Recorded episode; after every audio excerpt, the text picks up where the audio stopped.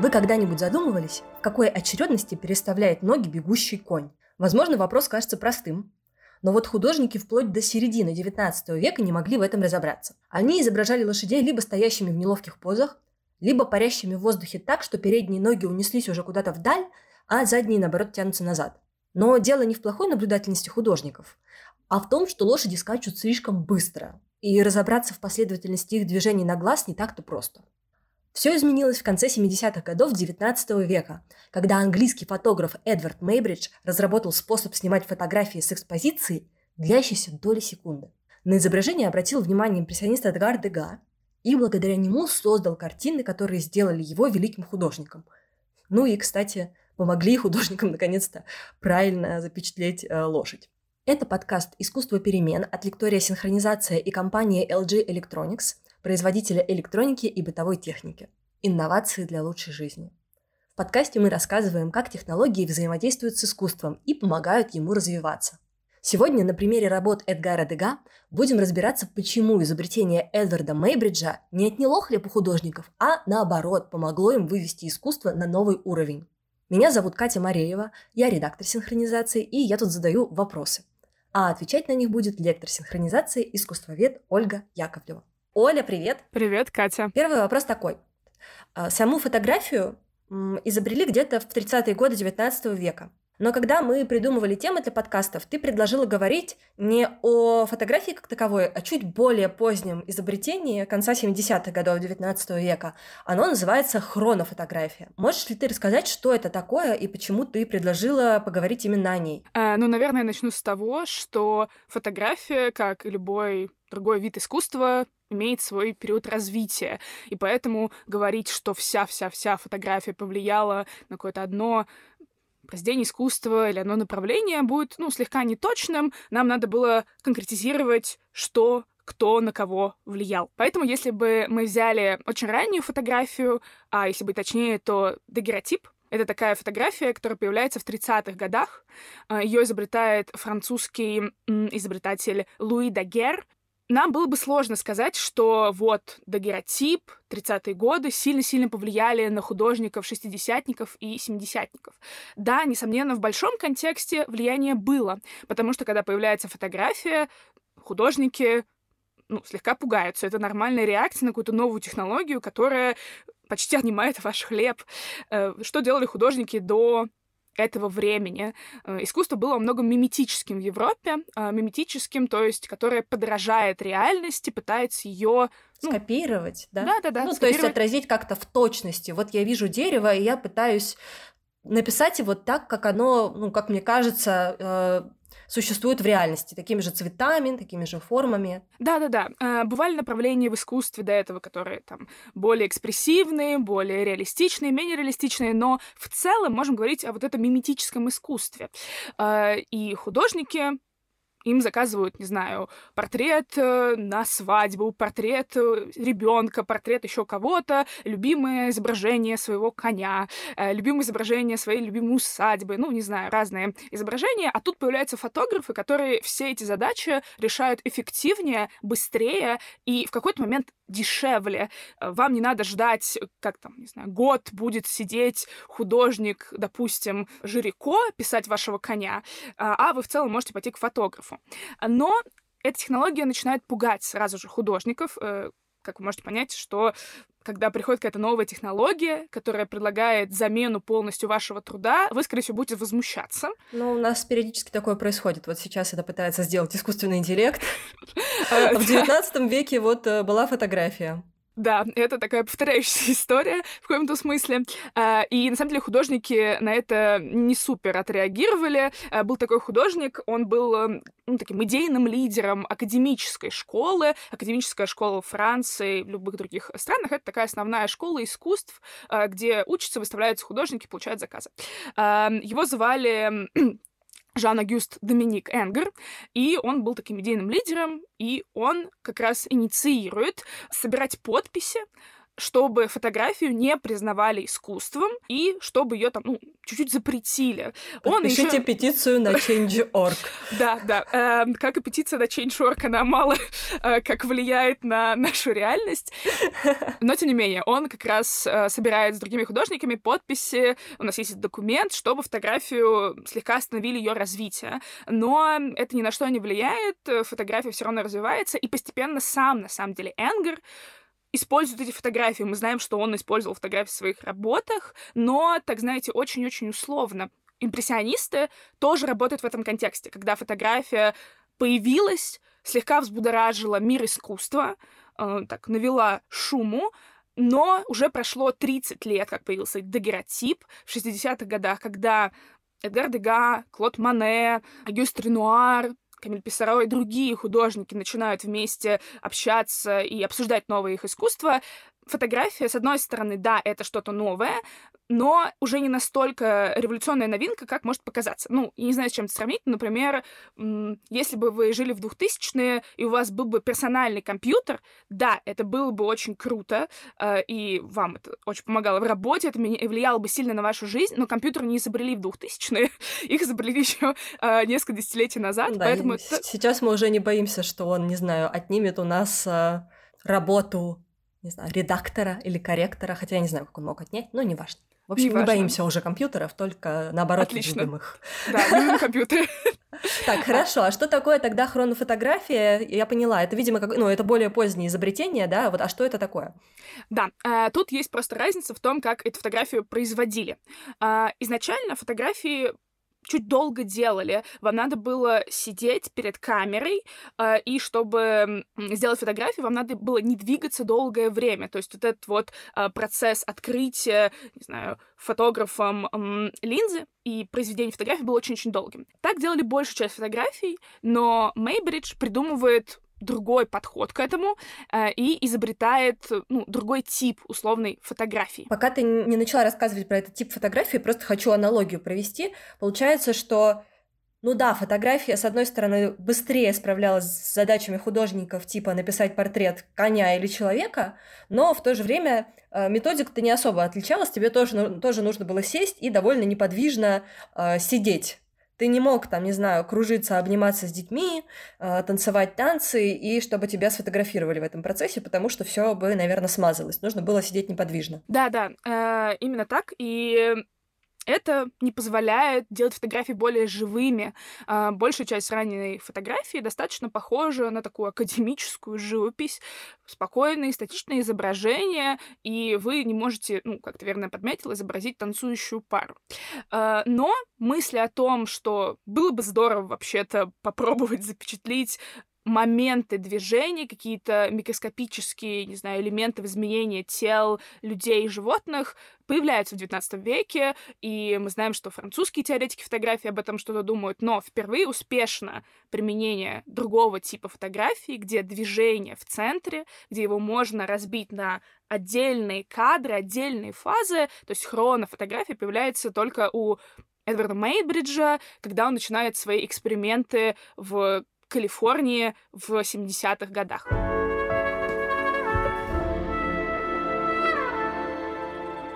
А ты не знаешь, как выглядел вообще этот аппарат? То есть почему, почему так быстро получилось э, делать кадры? Да, на самом деле он его специально изобретал. Э, мы знаем, как он выглядит. Он его опубликовал в своей книжке, где он опубликовал результаты своих исследований. А, расскажу, как все началось, чтобы было не просто технический какой-то разговор. На самом деле все началось, как часто начинается в искусстве и вообще в жизни, со спора. А, к Мейбриджу приходит Лиланд Стэнфорд. Он такой важный человек Калифорнии, он один из государственных правителей, и у него была большая любовь к лошадям. Он вообще был большим фанатом, и ему у него был спор с его каким-то там другом, как лошадь скачет. Было представление долгое время в искусстве и вообще в таком, не знаю, популярном пространстве, что лошадь, когда она скачет, она всегда имеет одну ногу на земле. Другие люди говорили, что нет и нет. И бывает момент, когда лошадь полностью от земли отрывается, и у нее так ноги, очень смешно на картинах показывается, в разные стороны направлены. Для нас это, наверное, смешно, но так все равно изображали в 19 веке. Да, я вот я видела на выставке в Пушкинском какую-то картину, даже еще средневековую, не 19 века, где скачет лошадь, и такое ощущение, что ее как будто, знаешь, за веревочки привязали, да, и каждую да, лапу да. в отдельную сторону растянули. Вот так вот она там скачет. Да, да. Ну, как умели. Ну, вот у нас же наш взгляд человеческий не идеален. Лошадь проскакала, вы что-то увидели, что-то нарисовали. Возвращаясь к Мэйбриджу. Э, Лиланд его просит, э, так он знает, что Мэйбридж фотограф, он занимается в основном фотографиями пейзажей, э, но просит его помочь в этом споре, выделяет на это деньги, и Мэйбридж начинает свои эксперименты с фотографией. В чем основная проблема? В том, что чтобы сделать фотографию такую быструю, чтобы запечатлить каждый элемент движения, вам надо очень быстро менять кадр, то есть быстро нажимать на кнопку. Ну, наверное, если очень-очень постараться, это можно пробовать сделать. Возьмите сейчас свой телефон, попробуйте выключить любую автоматизацию и сделать много-много фотографий движущегося предмета. Он будет очень смазанный даже, ну, вроде бы сейчас, если вы не имеете специального навыка так делать, так фотографировать. Да, и палец устанет. И палец устанет, тем более вообще. Э, будет кошмар полный. Мейбридж поэтому занимается попыткой автоматизации этого процесса. Э, он работает с проблемой автоматизации затвора. Э, ему Лиланд предоставляет специальную площадку в Калифорнии, где он может экспериментировать, и эксперимент начинается. Мэйбриджа успех, он говорит, не знаю, скачи конь. А, конь вместе с наездником скачет по заведомо отмеренной э, территории, и Мейбридж нажимает на старт эксперимента, нажимает кнопку, и его фотоаппарат смог запечатлеть просто миллисекунды этого движения, разбить его на несколько эпизодов. Если мы сейчас эти все фотографии сошьем в единую... Сделаем гифку, в общем. Сделаем гифку, то она будет достаточно успешной гифкой. Получится такая кинохроника. Да, да. А, поэтому Майбриджа часто называют таким, ну, не знаю, дядей фотографии, э, дядей кино, потому что буквально через 10 лет эксперименты в кинематографе будут успешными, и движущиеся изображения появятся на экранах уже э, в нулевые годы. Поэтому такие, знаете, попытки, эксперименты, которые привели к успеху. Он разбивает движение бегущей лошади и наездника. Танцующую пару он тоже запечатляет. Он запечатляет, как люди поднимаются по лестнице, спускаются с нее, как кто-то пьет чай или передает какой-то предмет. То есть эксперимент не заканчивается только на лошадях, хотя Лиланду, наверное, было бы уже достаточно, он свой пари э, там, выиграл, не выиграл, неважно. Но Мейбридж продолжает свои эксперименты и потом издает книжку, где как раз все эти движения, все эти фотографии опубликованы в единой книжке, э, и опубликовано его изобретение, и он чуть рассказывает про это, что вот э, теперь хронофотография позволяет нам запечатлить движение, и технология позволяет сделать то, что человеческий глаз не мог на протяжении долгих веков. Но если вернуться к тому, как же лошадь, не знаю, стоит она или не стоит, эм, то, что они выяснили, скачет, э, то, что они выяснили, что лошадь, э, когда она скачет, есть момент, когда все ноги отрываются от земли, но они не в разные стороны, как веревочками растянуты, они наоборот сжаты э, ближе к подобраны так. Подобраны, да. Аккуратненько подобраны, и такие изображения лошадей появляются и в искусстве. Кто же полюбил у нас э, так изображать лошадь? Правильно скачущий. Кто же наконец справился с этой задачей? Кто оказался молодец. Да, а, тут как раз а, будем говорить про импрессионистов, а, про конкретно одного человека по имени Эдгар Дега. Я уже немножко заспойлерила, да, притворилась, что я не знаю. Нет, ну все правильно, все правильно. А, да, Эдгар Дега, он на самом деле такой очень интересный импрессионист, потому что в какой-то момент он себя импрессионистом не считал, он всегда был в своем искусстве какой-то очень особенный человек. Если во всех других подкастах вы будете говорить про то, как импрессионисты изображают изображают какую-то, не знаю, современную городскую жизнь или пейзажи. У Эдгара Дега есть свои темы, которые ему очень-очень нравятся. например, театр, э, портреты какие-то, и также скачки, изображения лошадей. Но что бы он ни изображал, самое главное для Эдгара Дега в его искусстве было движение. И он, если мы будем смотреть на искусство так в ретроспективе, мы будем замечать, как постепенно он учится по-разному изображать это движение. И тут, конечно, без э, фотографии ему было не обойтись. Ну, получается, что Дега и э, Мейбридж, они же делали какую-то очень похожую вещь. Вот э, Дега да, пытался запечатлеть движение, ну, то есть вот момент какой-то один конкретный, выхваченный из реальности. Расскажи, пожалуйста, наконец нам, как, как же он использовал а, изобретение Мейбриджа, чтобы написать свои картины о скачках? На самом деле, Дега начинает интересоваться вопросом, как передать движение еще до знакомства с Мейбриджем. Мы, если посмотрим на его работу в ретроспективе, мы увидим то, как вот он постепенно все больше и больше обращает внимание на движение, и сюжет во многом второстепенен. Но в 80-х и 90-х он как раз сталкивается с этой книгой, и она на него сильно влияет.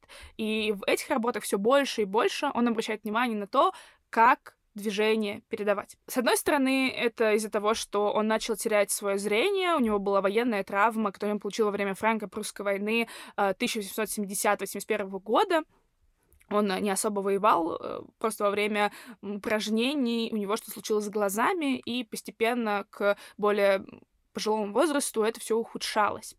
Но, с другой стороны, конечно же, он не проходит мимо технологий фотографии, и хотя книга Мейбриджа не была выпущена в огромном количестве экземпляров, это была, такая, знаете, новинка и интерес для э, людей заинтересованных. Эту книгу отправили даже в Турцию, по-моему, султану. Э, она была достаточно известной. Дега видит эту работу и понимает, что движение можно разложить на ну, разные элементы. И в своих работах он также будто бы пытается ну, не сфотографировать движение, но тоже его запечатлить так, как делает фотограф. То есть не какую-то статичную позу, изобразить, где там кто-то просто сидит, или лошадь просто стоит. Ну, хорошо стоит, красивая лошадь, замечательно. А его картины часто очень напоминают нам фотографии, потому что они в каком-то полудвижении, или в каком-то таком развороте, или как в картине, которую мы, наверное, сегодня будем смотреть, это перед скачками весь кадр очень похож на нашу фотографию, может быть, не очень успешную, такую фотографию удалили из своей галереи на телефоне, где объекты уходят за кадр, то есть как будто бы Дега не смог их запечатлить верно как фотограф, его герои ушли, и осталась такая фотография. Видна только попа коня. Да, да, именно так. Э, можете удалить эту фотографию себя, если вам не нравится, но... Адега оставил. Адега оставил. Э, потому что это как раз настоящее движение, которое вы, ну, может быть, не видите или не замечаете, когда мы смотрим на какие-то предметы или объекты в жизни, но благодаря экспериментам Мейбриджа, э, который аккуратно прям, ну, более научно, мне кажется, исследовал этот подход. Все-таки у Мейбриджа, если посмотреть на его фотографии, они очень интересные, но они, ну, слегка, как мне кажется, бездушные. То есть это очень научный эксперимент, очень научный подход, то, какой какая нога где стоит у лошади, а то, как там обнаженное тело работает, а Дега как будто бы, вдохновляясь этой концепцией, вложил душу в свое искусство, и нам действительно интересно смотреть на его работы.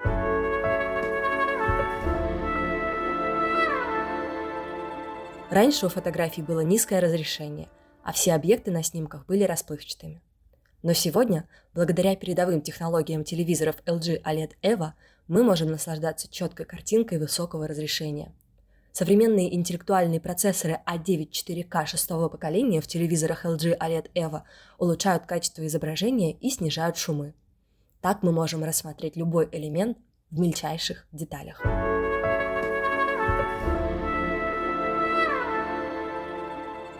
Дега э, тоже взял, сделал что-то похожее на Мейбриджа, на, на изобретение Мейбриджа, но при этом нам вот приятно его, смотреть на его картину, хочется ее рассматривать. А в чем дело? То есть дело в цвете, в композиции, в чем-то еще? Ну, тут э, дело в том, мне кажется, что Дега мастер цвета композиции, как ты верно сказала, и тут нет вот этой научности, то есть ему, его эксперимент более свободный, более эм, приятный глазу.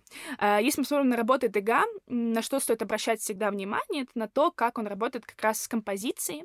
Он использует часто обрезанные какие-то композиции, не статичные, а, где его фигуры не находятся, как по академическим заветам, в центре, воплощенные в каком-то, не знаю, треугольнике из фигур, где все симметрично и в балансе, или наоборот, очень по-театральному, вычурно, не знаю, как будто вы на сцену театра смотрите, его работы очень живые. Сейчас просто, чтобы подытожить, вот ты говорила про треугольник, это, насколько я знаю, такой способ писать картины в эпоху Возрождения, например, да, что у тебя э, сколько бы людей на картине не были, они все, если как бы схематически их изображать, должны укладываться в равноведренный треугольничек. И это считалось, что вот приятно глазу, да, хорошо. Э, мы когда смотрим на картину с такой композицией, где, не знаю, у тебя, например, там, вверху э, по центру сидит сидит какая-нибудь Мадонна, а по бокам от нее два маленьких ангелочка, младенца, Иисус, еще кто-нибудь, и все это укладывается схематически в треугольник.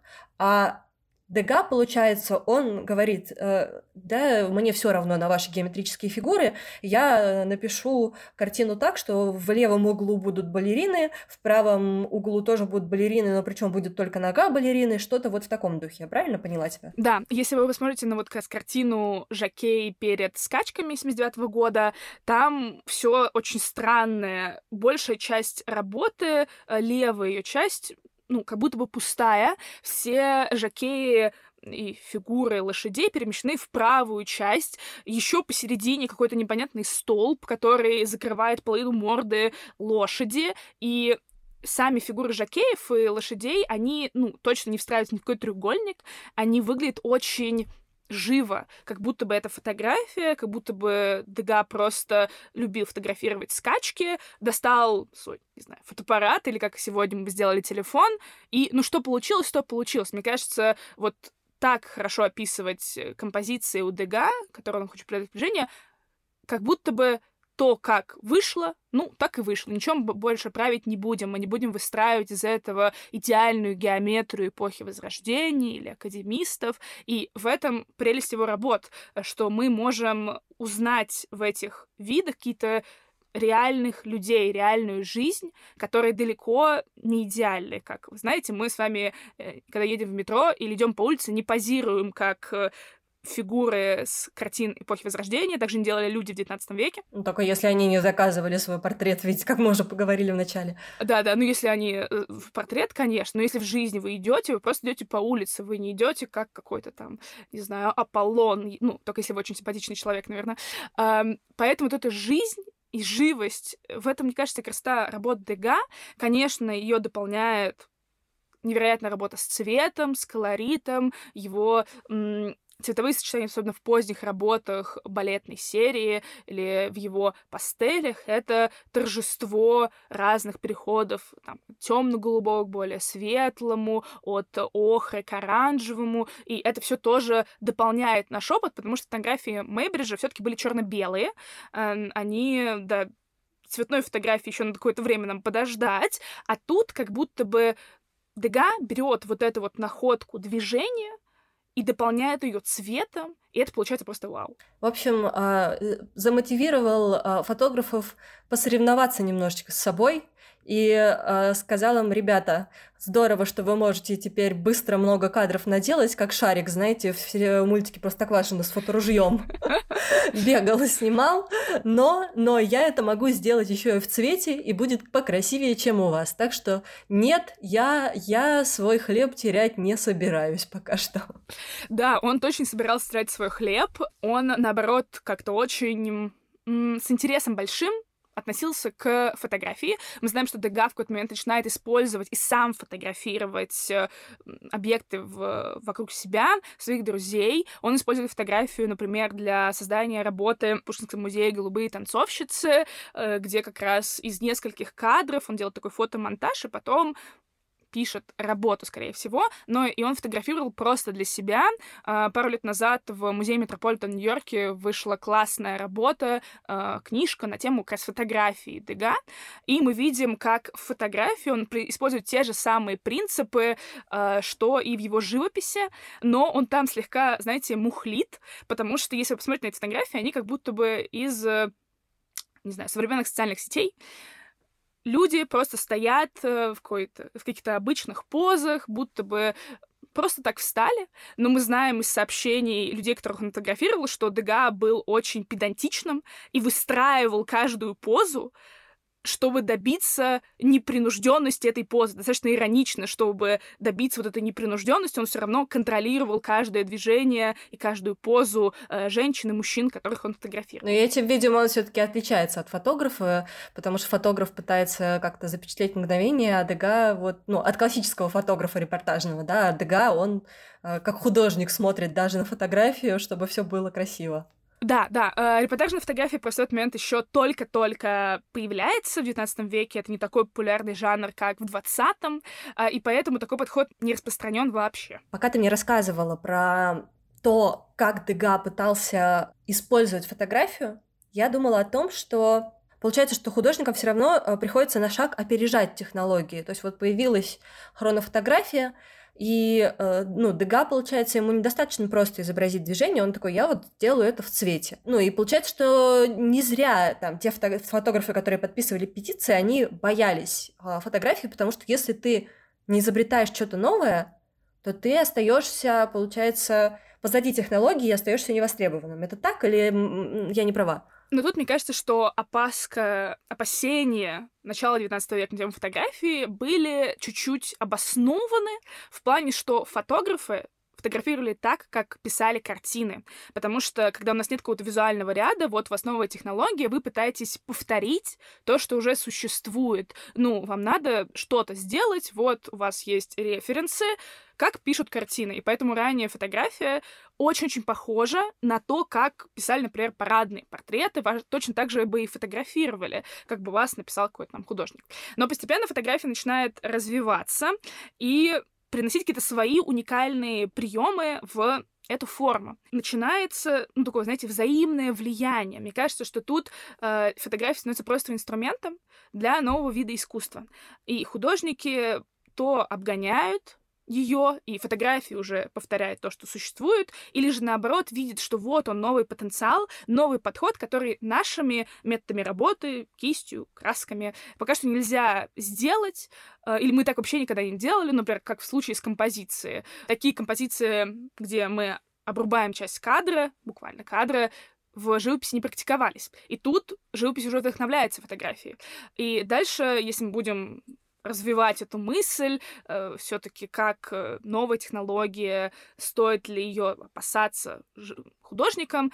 Ну, мне кажется, что художникам фотографии дала в какой-то момент просто свободу, потому что вот есть классный инструмент, который заменяет вот это митическое искусство, искусство подражания, как будто бы это наталкивает на мысль, а искусство это только про точное изображение реальности. Вы вот, когда приходите в музей, вы видите работу Караваджо, такой художник барочный 17 века, а, или работу Эдуарда Мане, это такой знакомый импрессионистов, их идейный вдохновитель. Он пишет Кстати, очень... не импрессионист. Не импрессионист, между как прочим. часто говорят, вот, вот он не был им. Он им не был, да. Он, э, например, пишет свою Олимпию, тоже, ну, достаточно реалистичное изображение, но когда вы их видите в музее, вы же не оцениваете это искусство, исходя из того, что, а, ну да, тут распятый Христос прям как в реальности. Или тут э, вот эта девушка прям как живая на меня смотрит. Есть какой-то X-фактор в искусстве, где вы оцениваете решение композиционный, колорит, или какое-то просто личное отношение к этому. Вызывает эмоции, не вызывает эмоции. Да, вызывает эмоции, не вызывает. И тут же вопрос не в реалистичности. И как будто вот эти вот, знаешь, размышления могут натолкнуть художника на отказ от уже реалистичного изображения, миметического изображения. И мы это видим в всем поздних работах э, многих импрессионистов, где у них как будто бы такие подступы идут к абстракции, где нам не важно, что мы изображаем. Ну, например, у Эдгара Дега его поздняя серия — это серия, где он изображает женщин, которые моются ну, там, стоят в ведре. Тазе кахани, да. Да, да, да, вот. И это один и тот же сюжет, который много-много раз повторяется, и это не интерес к сюжету, это интерес как раз к движению, к цвету и к самому материалу. Ну, как будто к сюжету тоже, он как-то вот э, любил, как будто все время в замочную скважину подглядывать за этими э, моделями. Э, ну да, да, ну в плане, что интерес к сюжету не в том, что он хочет какой-то новый сюжет радикально там сделать революцию, потому что для этой работы 1900-х годов он он э, женщин через замочную скважину пишет с 70-х. Э, То есть это уже 20 uh-huh. лет, как он повторяет один и тот же сюжет. Ну, стагнация нет, наоборот, внимание просто к другим частям искусства, к другим частям работы. И это как будто бы новая свобода для художников. Оставим там точное изображение реальности на совести фотографа, хотя они в нулевых годах тоже пытаются идти на какие-то эксперименты, появляются фотоаппараты, которые легче просто взять в карман, положить и пойти фотографировать на природу. А, но это освобождает чуть пространство для искусства, ну, делать что-то другое, обращать внимание на цвет, форму, на композицию и не пытаться показать мир таким, какой он есть, потому что есть же фотография. Вот, мне кажется, что тут это такой, такой классный вопрос для размышления, но фотография как технология была классной точкой для вдохновения, для, может быть, соперничества такого, здоровой конкуренции, я бы это назвала. Но потом фотография и живопись, по сути, идет чуть разными путями, э, и и ту, и ту можно замечательно изучать в 20 веке, что же с ними произойдет после столкновения импрессионистов Дгардега с фотографом Мейбриджем, как потом будут изображать движение в искусстве и не только.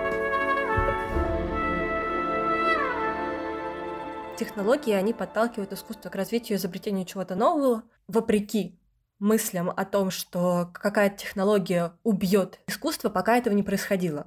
А может ли вообще такая технология быть, как ты думаешь? Особенно этот вопрос ну, актуален в контексте того, что сейчас все думают про искусственный интеллект, все говорят про него постоянно и про то, что он генерит изображение тоже, тоже точно так же за секунду, э, только теперь уже абсолютно любое, не только фотографически точное.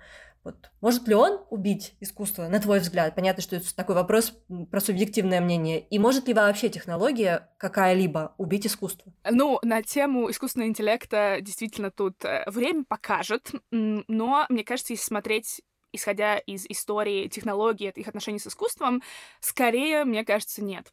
А потому что постоянно появлялись какие-то технологии в истории искусства, которые, ну, с одной стороны, как будто бы могли навредить художникам, потому что они упрощали их труд, не знаю, делали их труд более доступным, но мне кажется, что это в итоге ничего не привело к уничтожению искусства, наоборот, это или чуть упростило художественный процесс, ну, например, с пример с фотографии, вам до этого надо было платить большие, или там, небольшие, но какие-то деньги вашим моделям, чтобы нарисовать картину с изображением Мадонны или Марии Магдалины, вы должны были заплатить какой-то девушке, которая бы для вас стояла много-много времени. Вместо этого вы можете просто сделать фотографию и чуть-чуть упростить ваш процесс работы и сократить это время работы. Ну, это действительно удобно. Мне кажется, технологии часто это история про инструменты, которые художники могут использовать, которые ну, можно просто взять свой ассортимент, как фотографию, как, э, не знаю, кисти, краски, и попробовать или заимствовать какие-то приемы из другого вида искусства, из другого вида изображения, или же попробовать как-то внести это в свою практику и посмотреть, на то, как вы с этим будете работать.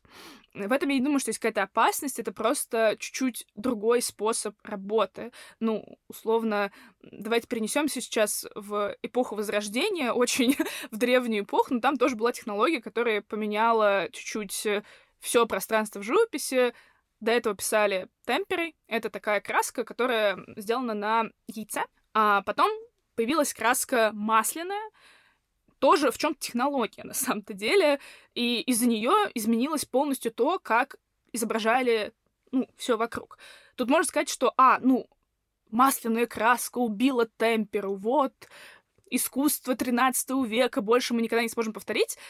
В чем-то, наверное, да, но к этому никто так не относится, к этому относится как искусство эволюционируют вместе с нами, новые технологии, как и масляные краски, как и фотографии, как и, наверное, сегодня э, искусственного интеллекта, просто расширят возможности художников, как-то могут изменить эти подходы. И, ну, в целом я смотрю скорее с позитивным настроением в будущее, и надеюсь, что я успокоила каких-то художников, которые очень-очень за это волновались. Ну и в конце концов, никто никогда не убьет желание художника создавать картины. Да, да, мне кажется, что, эм, возможно, искусство будет более доступным э, в плане, что больше людей с помощью искусственного интеллекта сегодня смогут создавать работы. Но это же желание создавать. Э, художники же, они на то и художники, скульпторы, архитекторы, они просто хотят что-то такое делать. Э, не только ради денег или ради славы, а просто им нравится сам процесс. Э, и это искусственный интеллект не может заменить, потому что это ваше личное отношение. Ну и также если вы ходите в музеи, все еще они будут, а, вы также сможете наслаждаться искусством и там оценивать, что интересно, а что неинтересно, где вы видите какую-то свою искренность, где вы видите работы, которые, ну, с вами, к вам отзываются. И тут мне кажется, что, ну, возможно, слегка радикальная идея, но мне кажется, если вам нравится работа, чуть-чуть неважно, сколько там искусственного интеллекта и сколько там человека, ну, потому что на кнопку-то кто-то нажимает в конце-то концов, когда делается искусствен... изображение искусственного интеллекта. Важно, как вы с этим взаимодействуете и где вы там видите какое-то искусство. Думаю, на этой оптимистичной ноте закончим. Оля, спасибо тебе большое, супер интересно. Это был подкаст «Искусство перемен» от лектория «Синхронизация» и компании LG Electronics производители инновационной электроники и бытовой техники для лучшей жизни. Кстати, уже совсем скоро у нас выйдет выпуск о противостоянии или дружбе, мы этого не знаем, искусства и искусственного интеллекта. Ждите его, а в перерыве между выпусками можете сходить в музей и оценить искусство, чтобы понять, что вам нравится, а что нет, как посоветовала Оля. А, до новых встреч. Пока. Пока. До новых встреч.